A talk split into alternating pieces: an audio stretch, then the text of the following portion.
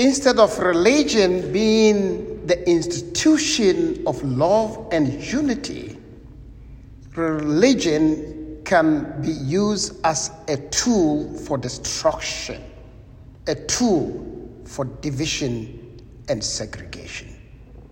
And when we reach that extreme, that will be the greatest scandal for religion.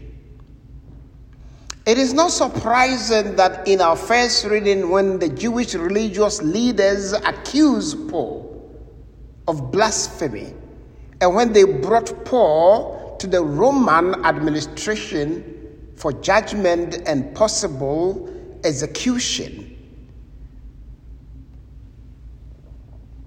Paul looked around and saw that there were Pharisees and Sadducees forming the Sanhedrin and the Council of Elders. And he knew what each of these groups stood for. So he threw in the trump card, a faith issue. Because Paul was preaching about the crucifixion and the resurrection of Christ. And he looked around and he said, Brothers, I am not a blasphemer. I am for what Israel stands for. I stand for the belief in the resurrection. Because he's preaching about the resurrected Christ, then the, the belief that the dead will rise again is being emphasized and affirmed there. And immediately that began to spark a revolt between the Sadducees who do not believe in the resurrection who do not believe in angels and spirits on one hand, and the Pharisees who believe in these on the other hand. So instead of Paul being their opponent, they turn against each other, and a fierce debate and uproar broke among them. That is where religion can be used as an instrument of separation and destruction. It was so fierce that the Roman administrators felt that they might tear Paul into pieces, so he sent his guards to go and rescue Paul from among them. In our world today, religious fanaticism is always a big problem. My faith has to stand, but yours has to collapse. The fact that I believe that I have the right to worship my God the way I want, you do not have the right to worship God. In the African family, it was this extended big family where everybody was united, and you go to a household, it's a whole compound house with a lot of people 15, 20 people living together in peace and in love. They ate together. In the night, all the kids will gather around the feet of the elders and they will tell them stories. We were all united. And that is why, in my culture, there is no word for cousin. Because you grow up with your cousins and you identify them as your brothers and sisters. That is it, period. You don't go trying to explain, oh, this is the daughter of this woman and this woman is the sister of my mother. No, you don't go there. There's no word for that. Unfortunately, religion, Christianity came to the African soil already divided. The Reformation so the church that came to Africa was the post Reformation church. And when these churches began to establish, they started fighting each other. And that put a wedge through the well knit cultural fabric of the African society. And the same thing is happening in most parts of the world. When you come to southwest Georgia, if you are a Catholic, people will look at you and point point uh, accusing fingers at you, thinking that you are the idol worship, he's the craziest person. Why are you a Catholic? That is what religion has turned into. If you have your own family and you're a Catholic, other members of your family who are not Catholics wouldn't like to have anything to do with you so much.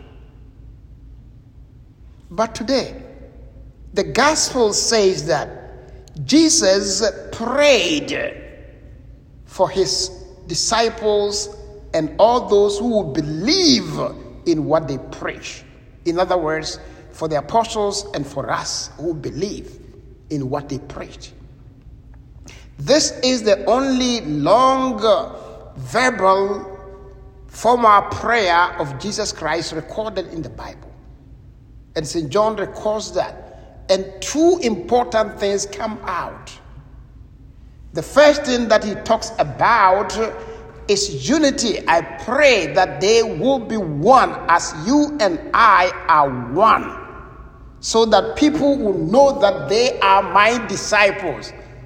So, division, separation in churches and religious Christianity does not testify to the fact that we are disciples of Jesus. So that they will be one, that people will know that they are my disciples. Without that unity, we fail to exhibit our call to discipleship. Unfortunately, you come to even the little parish like St. Augustine. You can even meet people who don't want to talk to other people. And if you go into it, it's a trivial issue that people are holding on to and don't want to. Dearly beloved, if we live in division, segregation, disunity, this gruntness, the question is how are we testifying to the fact that we are disciples of Jesus? How are we witnessing to our identity as people who are beneficiaries of the suffering, death, and resurrection of our Lord Jesus Christ? The second thing is that he prays that they will love as God is loving. God is love. The essence of God is love. And if we are disciples of Jesus, if we are children of God, then we cannot do otherwise. We got to love. So if you put this prayer together, he prays for, for, for, for courage for them. He prays for unity. He prays for love. So a loving unity should be the characteristics of any vibrant community that calls themselves the Christian community. Let me tell you, people will look at what you do, how closely you are together as a community of faith, as a family of believers, how you love and embrace and accept one another. And I tell you, that will be the best gospel they will ever read. If anybody comes to this community and does not find Jesus in this community, which is the body of Christ, probably that person might not find Christ anywhere. Let me conclude with a story a story of an elderly lady who was so lonely and nobody cared about. This lady was so miserable and one day decided she was going to look for God and ask God one question Why am I so lonely in society? And there was this little boy who had been taught in religious education that God is so loving and cheerful and happy and he decided one Saturday morning to go for a hiking to go and look for God because he think God should be an awesome person. So he told the parents, Mom, tomorrow I need to go and find God because he will be a fun to be with. So this boy had sandwiches prepared for him and some drinks, and he put it in a, in a, in a backpack and he carried that and he was going. And this lady coming from the other side of the road got so tired and sat by the roadside uh, trying to catch her breath.